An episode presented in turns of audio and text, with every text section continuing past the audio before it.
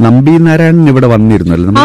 അയ്യോ അതൊരു ഭയങ്കര വലിയ പ്രിവിലേജ് ആയിരുന്നു. നമ്മൾ പഴയ സ്റ്റുഡിയോയിലായിരുന്നു അദ്ദേഹം വന്നിരുന്നത്.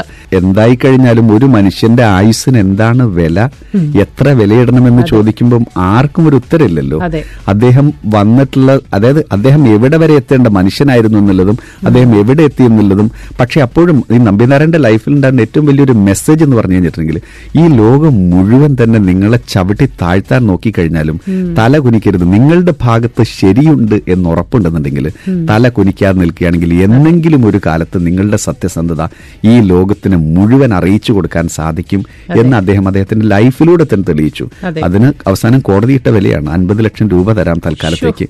അത് അത് ഒരു അതൊരു ഓക്കെ ഐ മീൻ നമ്മൾ അങ്ങനെ നോക്കുമ്പോഴത്തേക്കും അദ്ദേഹത്തിനെ സംബന്ധിച്ചോളം ഈ ഒരു പക്ഷേ പൈസയെക്കാട്ടിലും കുറ്റവിമുക്തനാക്കുക എന്നുള്ളതായിരുന്നു ഏറ്റവും ഇമ്പോർട്ടന്റ് ആയിട്ടുള്ള കാര്യം. അതെ, അതെ. അതെന്തായാലും സാധിച്ചെടുത്തിട്ടുണ്ട്. പക്ഷേ ഒരു വ്യക്തിയുടെ ജീവിതത്തിൽ ഒരു ഹ്യൂജ് ഒരു ഒരു ഫേസ് ആണ് ടാർണിഷ് ചെയ്യപ്പെട്ടെ എന്നുള്ളതാണ് ഇതിനകത്ത് ഏറ്റവും സങ്കടകരമായ ഒരു ഒരു ഒരു വസ്തുത. അതായത് നമ്മൾക്കിപ്പോഴും ഈ P S L V G S L V cryogenic technology നമ്മളിതൊക്കെ വാർത്തയിൽ പറയുന്നുണ്ടെങ്കിൽ ഇപ്പോഴും പോലും ഈ ഒരു ഗൂഗിൾ ഇറയിൽ പോലും നമ്മൾക്ക് പോലും ഇപ്പോഴും കൃത്യമായിട്ട് അറിയില്ല ഇത് എന്താണെന്നുള്ളത്. അതായത് വളരെ വളരെ സിമ്പിൾ ആയിക്കൊണ്ട് ഇത് സംസാരിക്കുകയാണെന്നുണ്ടെങ്കിൽ ഇത് പറയാൻ സാധിക്കുന്നത് ഒരു ഒരു പതിനയ്യായിരം കിലോമീറ്റർ എങ്കിലും ട്രാവൽ ചെയ്യണം സ്പേസിലോട്ട് പതിനയ്യായിരം കിലോമീറ്റർ ട്രാവൽ ചെയ്യുന്ന സമയത്ത് ഏതാണ്ട് ഒരു ആയിരം ടൺ ഭാരമുള്ള പാസഞ്ചേഴ്സിന്റെ വെയിറ്റ് ആയിരം ടൺ ആണ്. അപ്പൊ ആയിരം ടൺ ഭാരമുള്ള സാറ്റലൈറ്റും കൊണ്ട് ഒരു ഫിഫ്റ്റീൻ തൗസൻഡ് കിലോമീറ്റേഴ്സ് ട്രാവൽ ചെയ്യണമെന്നുണ്ടെങ്കിൽ ഒരു ഒരു സാധാരണ ലേമാൻ പെർസ്പെക്ടീവിൽ പറയാണ്. അഞ്ഞൂറ് ടൺ സോളിഡ് ഫ്യൂവലാണ് നമ്മൾ കൽക്കരി എന്നൊക്കെ പറയുന്നത് പോലെ. സോളിഡ് ഫ്യൂവൽ നിങ്ങൾ ഒരു അഞ്ഞൂറ് ടൺ ഉപയോഗിക്കണം. ഇതിന് പകരം കുറച്ചും കൂടി റിഫൈൻഡ് ആയിട്ടുള്ള പെട്രോൾ പോലെ. ഒരു ലിക്വിഡ് ഫ്യൂവൽ ഉപയോഗിക്കുകയാണെന്നുണ്ടെങ്കിൽ ഇതൊക്കെയാണ് പെട്രോളും കൽക്കരിയൊന്നും അല്ല. എന്നാൽ പോലും ലിക്വിഡ് ഫ്യൂവൽ ആണ് ഫ്യൂവലാണ് ഉപയോഗിക്കുന്നതെങ്കിൽ ഏതാണ്ട് ഒരു ഇരുന്നൂറ്റി അൻപത് ടൺ മതി. അതിൽ നിന്ന് മാറിക്കൊണ്ട് ക്രയോജനിക് ആണ് ഉപയോഗിക്കുന്നതെങ്കിൽ ഇതിന് പകരം അൻപത് ടൺ മാത്രം മതി. അഞ്ഞൂറ് ടൺ ഉപയോഗിക്കുന്നതും അൻപത് 50 ടൺ ടൺ, മതി. ഇതാണ് ഇതിന്റെ ഒരു ഈ ഒരു വളരെ സിമ്പിൾ ആയിട്ട് നമുക്ക് ആളുകൾക്ക് മനസ്സിലാവുന്ന പറയാൻ സാധിക്കുന്നത്. ഇത് പണ്ട് ഇന്ത്യ ഉപയോഗിച്ചുകൊണ്ടിരുന്ന ഇന്ദിരാഗാന്ധിയുടെ കാലഘട്ടത്തിൽ. ഇന്ദിരാഗാന്ധിയുടെ സമയത്താണ് ഏറ്റവും കൂടുതൽ ഇത്തരത്തിലുള്ള സ്പേസ് ടെക്നോളജിയിലും അതുപോലെ തന്നെ ഈ മിസൈൽസിലൊക്കെ കൂടുതൽ കൂടുതൽ ഗവേഷണങ്ങൾ ഇന്ത്യ നടത്തുകയും അച്ചീവ്മെന്റ്സ് നടത്തുകയൊക്കെ ചെയ്തി തുടങ്ങിയിട്ടത്. അന്ന് ഇന്ദിരാഗാന്ധിയുടെ കാലഘട്ടത്തിൽ വിക്രം സാരാഭായ് പറഞ്ഞു നമ്മളിപ്പോൾ ഉപയോഗിച്ചുകൊണ്ടിരിക്കുന്നത് ഈ സോളിഡ് ഫ്യൂവലാണ്. അഞ്ഞൂറ് ടണ്ണാണ് അങ്ങോട്ട് കൊണ്ടുപോകണമെന്നുണ്ടെങ്കിൽ. അതെ. അതിന് പകരം നേരെ ഒരു ഇരുന്നൂറ്റി അൻപത് ടണ്ണിലേക്ക് നമുക്ക് മാറ്റാൻ സാധിക്കും ലിക്വിഡ് ഫ്യൂവൽ ആക്കുകയാണെന്നുണ്ടെങ്കിൽ. അതിന് പക്ഷേ നമ്മളുടെ കാര്യം നമുക്കത് പരിചയമല്ല. യൂറോപ്യൻ സ്പേസ് ഏജൻസി ഉണ്ട് ഫ്രഞ്ച് ഗാനയിൽ അവിടേക്ക് നമ്മൾ സയന്റിസ്റ്റുകളെ വിടുകയാണെന്നുണ്ടെങ്കിൽ നമുക്ക് അത് ലിക്വിഡ് ഫ്യൂലിനെ കുറിച്ച് ഇവർ പഠിച്ചു വന്നിട്ട് നമുക്ക് അത് സംവിധാനം ഇവിടെ പ്രയോജനപ്പെടുത്താന്ന് പറഞ്ഞു. അങ്ങനെ ഇന്ത്യയിൽ നിന്ന് ഒരു നാൽപ്പത് അംഗ ടീമിനെ പറഞ്ഞു വിടുകയാണ്. വിക്രം സാരാഭായി ഓരോരുത്തർ ഓരോരുത്തർ ഇന്ദിരാഗാന്ധിയുടെ മുന്നിൽ നിരത്തി നിർത്തിക്കൊണ്ട് ഇദ്ദേഹം ഇന്ന സയന്റിസ്റ്റ് ഇന്ന സയന്റിസ്റ്റ് എന്ന് പറഞ്ഞത് അവസാനം പറഞ്ഞു. ഇദ്ദേഹമാണ് ടീം ലീഡർ എന്ന് പറഞ്ഞു. ആ സമയത്ത് ഇന്ദിരാഗാന്ധി ചോദിച്ചു അദ്ദേഹം ഇന്ത്യക്കാരനാണോ? കണ്ട് നമ്പി നാരായണൻ ഇന്നത്തെ പോലെ തന്നെയാണ്. അദ്ദേഹം ഒരു തമിഴ് ബ്രാഹ്മൺ ഫാമിലിയിൽ നിന്ന് വരുന്നതാണ്. അപ്പൊ അദ്ദേഹത്തിന് ഒരു ഒരു യൂറോപ്യൻ ലുക്കാണ്. ഇദ്ദേഹം ഇന്ത്യക്കാരനാണെന്ന് ഇദ്ദേഹം യൂറോ ഇന്ത്യക്കാരനാണെന്ന് മാത്രമല്ല ഇദ്ദേഹം പ്രിൻസ്റ്റണിയാണെന്ന് പ്രിൻസ്റ്റൺ യൂണിവേഴ്സിറ്റിയിൽ എന്റെ കൂടെ ഞാൻ പഠിച്ച സമയത്ത് അദ്ദേഹത്തിനെ പരിചയപ്പെട്ടിരുന്നു. അന്ന് തൊട്ട് എനിക്ക് ഇദ്ദേഹത്തെ അറിയാം അങ്ങനെ ഈ ഒരു ടീമിന്റെ ലീഡർ ആയിക്കൊണ്ട് വളരെ ചെറുപ്പമാണ് നമ്പിനാരായണൻ അന്ന് ഗ്രാജുവേറ്റ് കഴിഞ്ഞങ്ങ് വരുന്നേ ഉള്ളൂ. ഇദ്ദേഹത്തെ ഏൽപ്പിച്ചിരിക്കുകയാണ് യൂറോപ്പിലേക്ക് പോയിട്ട് ഈ- ലിക്വിഡ് ടെക്നോളജി ഫ്യൂൽ ടെക്നോളജി പഠിച്ചു വരാൻ വേണ്ടിയിട്ട്. അങ്ങനെ അദ്ദേഹം അവർ കൊണ്ടുവന്നിട്ടുള്ള അവരാണ് ആ നമ്പിനാരായണന്റെ നേതൃത്വത്തിലുള്ള ടീമാണ് നമ്മളെ ആ സോളിഡ് ഇറയിൽ നിന്ന് ലിക്വിഡ് ഇറയിലേക്ക് കൊണ്ടുവന്നത്. അങ്ങനെ ഈ യൂറോപ്യൻ മെഷീന്റെ അന്നത്തെ പേര് വൈക്കിംഗ് ആണ്. അപ്പൊ നമ്മളൊരു മെഷീൻ ഉണ്ടാക്കി ഇതുപോലെ തന്നെ ഈ ലിക്വിഡ് ടെക്നോളജി ഉപയോഗിച്ച്. ആ. അതിന് നമ്മൾ പേരിട്ടു വികാസ് എഞ്ചിൻ എന്നുള്ളത് ആ വൈക്കിംഗ് എന്നുള്ളതിനോട് ഒരു കേട്ടസി കൊടുത്തുകൊണ്ട്. അവിടെ നമ്മൾ എത്തിക്കഴിഞ്ഞു നമ്മളുടെ ഈ ഒരു ദ്രവീകൃത എഞ്ചിൻ ഉപയോഗിച്ചുകൊണ്ട് നമുക്ക് കാര്യങ്ങളെല്ലാം നേടാന്ന് പറഞ്ഞ സമയത്ത് നമ്പിനാരായണൻ പറഞ്ഞു നിങ്ങളുടെ മിഷൻ അക്കംപ്ലിഷ്ഡ് ആയെന്ന് പറഞ്ഞപ്പോൾ മിഷൻ അക്കംപ്ലിഷ്ഡ് ആയിട്ടില്ല. എന്റെ മിഷൻ എന്ന് പറഞ്ഞിട്ടുള്ളത് ക്രയോജനിക് ടെക്നോളജി അന്ന് അമേരിക്കയുടെയും റഷ്യയുടെയും കയ്യിൽ മാത്രമേ ഉള്ളൂ. ആ. ക്രയോജനിക് ടെക്നോളജിയാണ് എന്റെ സ്വപ്നം എന്ന് പറഞ്ഞുകൊണ്ട് അദ്ദേഹം അവിടെ വെച്ച് റിസർച്ച് തുടങ്ങിയതിന് ആയിരത്തി തൊള്ളായിരത്തി തൊണ്ണൂറ്റി നാലിലെത്തുമ്പോഴാണ് ഇത് ഏതാണ്ട് തൊണ്ണൂറ്റിയാറിലോ തൊണ്ണൂറ്റിയേഴ് തൊണ്ണൂറ്റിയാറിൽ നമ്മുടെ ക്രയോജനിക് ടെക്നോളജിയുള്ള എഞ്ചിൻ നേരത്തെ പറഞ്ഞ ഇരുന്നൂറ്റി അൻപതിൽ നിന്ന് നേരെ ഫിഫ്റ്റി ടൺ മാത്രം വരുന്ന രീതിയിലേക്കുള്ള എഞ്ചിൻ അതിന്റെ പരീക്ഷണം നടത്താൻ വേണ്ടിയിട്ട് പ്ലാൻ ചെയ്തുകൊണ്ട് അതിവേഗതയിൽ ഈ ഗവേഷണം മുന്നോട്ട് കൊണ്ടുപോകുമ്പോഴാണ് അവിടെ ഒരു സ്റ്റോപ്പ് ഇട്ടുകൊണ്ട് ഈ ഒരു ചാരക്കേസ് വരുന്നത്. അതിന്റെ എത്രത്തോളം ഇന്ത്യയ്ക്ക് നഷ്ടമുണ്ടായെന്ന് പറയണമെന്നുണ്ടെങ്കിൽ തൊണ്ണൂറ്റിയാറിൽ നമ്മൾ വിചാരിച്ചിരുന്ന ആ ക്രയോജിക് ടെക്നോളജി പിന്നീട് ഒരു പൂർണാർത്ഥത്തിൽ ഇന്ത്യയ്ക്ക് പരീക്ഷിക്കാൻ സാധിക്കുന്നത് പോലും രണ്ടായിരത്തി പതിനാലിൽ മാത്രമാണ് ഏതാണ്ട് ഒരു പത്തിരുപത് വർഷം അങ്ങനെ തന്നെ പോകുന്നു. രണ്ടായിരത്തി പതിനെട്ട് എത്തുമ്പോഴും പൂർണാർത്ഥത്തിൽ ആ ഒരു ഒരു G S L V technology നമുക്ക് ഇപ്പോഴും പൂർണാർത്ഥത്തിൽ കിട്ടിയില്ല എന്ന് പറയുമ്പോഴാണ് നമ്മുടെ നഷ്ടം മനസ്സിലാവുന്നത്. അതെ അതെ. അന്ന് അദ്ദേഹത്തിന്റെ ഈ ഒരു കോൺട്രവേഴ്സി അതെ അത് അതിന്റെ ഒരു ഒരു ഹിസ്റ്ററി എന്തുകൊണ്ടായിരുന്നു സംഭവിച്ചത്? അത് എന്തുകൊണ്ടാണ് അങ്ങനെ ഒരു കോൺട്രവേഴ്സി അതാണ് എന്റെ ഏറ്റവും വലിയ തമാശ. ഇത് ഒരാൾ എഴുതിയിട്ടുള്ള സ്ക്രിപ്റ്റ് അല്ല.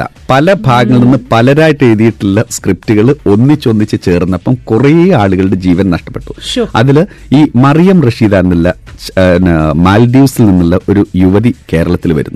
കേരളത്തിൽ വരുന്നതെന്ന് വെച്ചാൽ അവരുടെ അമ്മായിയാണ് ഫൗസിയ ഹസൻ. ഈ ഫൗസിയ ഹസന്റെ മകളുടെ കോളേജ് അഡ്മിഷന് വേണ്ടിയിട്ട് തിരുവനന്തപുരത്തോ ബാംഗ്ലൂരോ അഡ്മിഷന് വേണ്ടി വരുന്നത് ആ സമയത്താണ് ഗുജറാത്തിൽ പ്ലേഗ് സൂറത്തിൽ ഒരു പ്ലേഗ് പൊട്ടിപ്പുറപ്പെട്ടു അങ്ങനെ മറിയം റഷീദക്ക് തിരിച്ചു പോകാൻ പറ്റാത്ത ഒരു സാഹചര്യം വന്ന സമയത്ത് മറിയം റഷീദ പോലീസിനെ സമീപിച്ചുകൊണ്ട് പറയാണ് വിസ ഓവർസ്റ്റേ ആയിക്കൊണ്ട് ഞാൻ എന്ത് ചെയ്യണം? എന്ന് ചോദിക്കുന്നത് ആ സമയത്ത് മറിയം റഷീദയിൽ അന്നത്തെ ഒരു പോലീസ് ഓഫീസർക്ക് തോന്നിയിട്ടുള്ള താല്പര്യമാണ് ഈ കേസിന്റെ തുടക്കമെന്നാണ് ഈ കേസുമായി ബന്ധപ്പെട്ടുള്ള ആളുകളെല്ലാം ചൂണ്ടിക്കാണിക്കുന്നത്.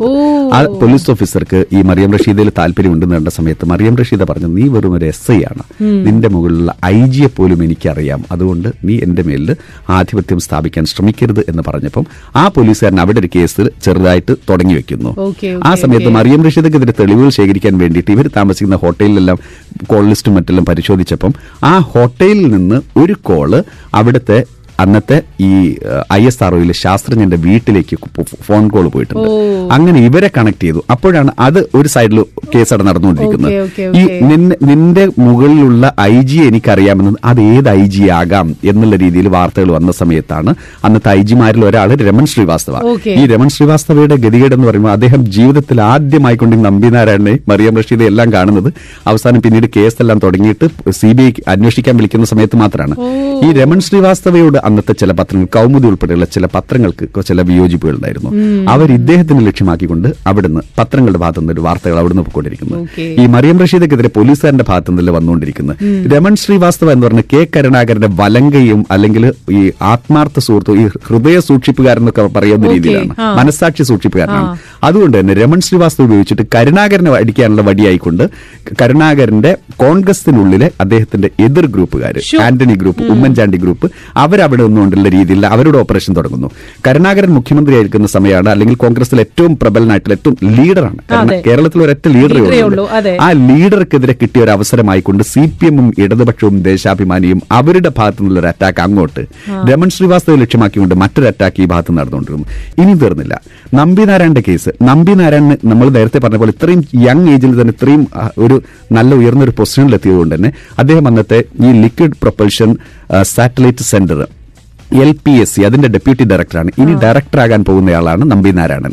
അതുകൊണ്ട് അദ്ദേഹത്തെ തടയാൻ വേണ്ടിയിട്ട് അദ്ദേഹത്തിന്റെ ഭാഗത്തുള്ള മറ്റ് സയന്റിസ്റ്റുകളും മറ്റും ചില ഗൂഢാലോചനകൾ നടക്കുന്നു. ഇങ്ങനെ എല്ലാ ഭാഗങ്ങളിൽ നിന്നുള്ള ഗൂഢാലോചനകളും വന്നപ്പം കുറെ ആളുകളുടെ ജീവൻ അങ്ങ് വെള്ളത്തിലായി പോയി നമുക്കൊരു സ്റ്റാർട്ട് ആക്ഷൻ ക്യാമറയും കൂടെ പറഞ്ഞാലോ? ഇത് ശരിക്കും എനിക്കൊരു സിനിമ സിനിമയുടെ ഒരു തിരക്കഥ കേൾക്കുന്ന പോലെ ഒരു ഇതിൽ ഇതിൽ ഒരു കാര്യം കൂടി പറഞ്ഞു ഇതിൽ കുറെ ആളുകളുടെ ജീവൻ രക്ഷയല്ലോ. ഏറ്റവും ഒടുവിലായിക്കൊണ്ട് രണ്ട് മാധ്യമപ്രവർത്തകർക്ക് ജാമ്യം നിൽക്കാൻ വേണ്ടിയിട്ട് പോയതായിരുന്നു അന്നത്തെ സി പി എമ്മിന്റെ സാധാരണ മെമ്പർ ആയിരുന്ന ലാലു ജോസഫ് എന്നുള്ള വ്യക്തി.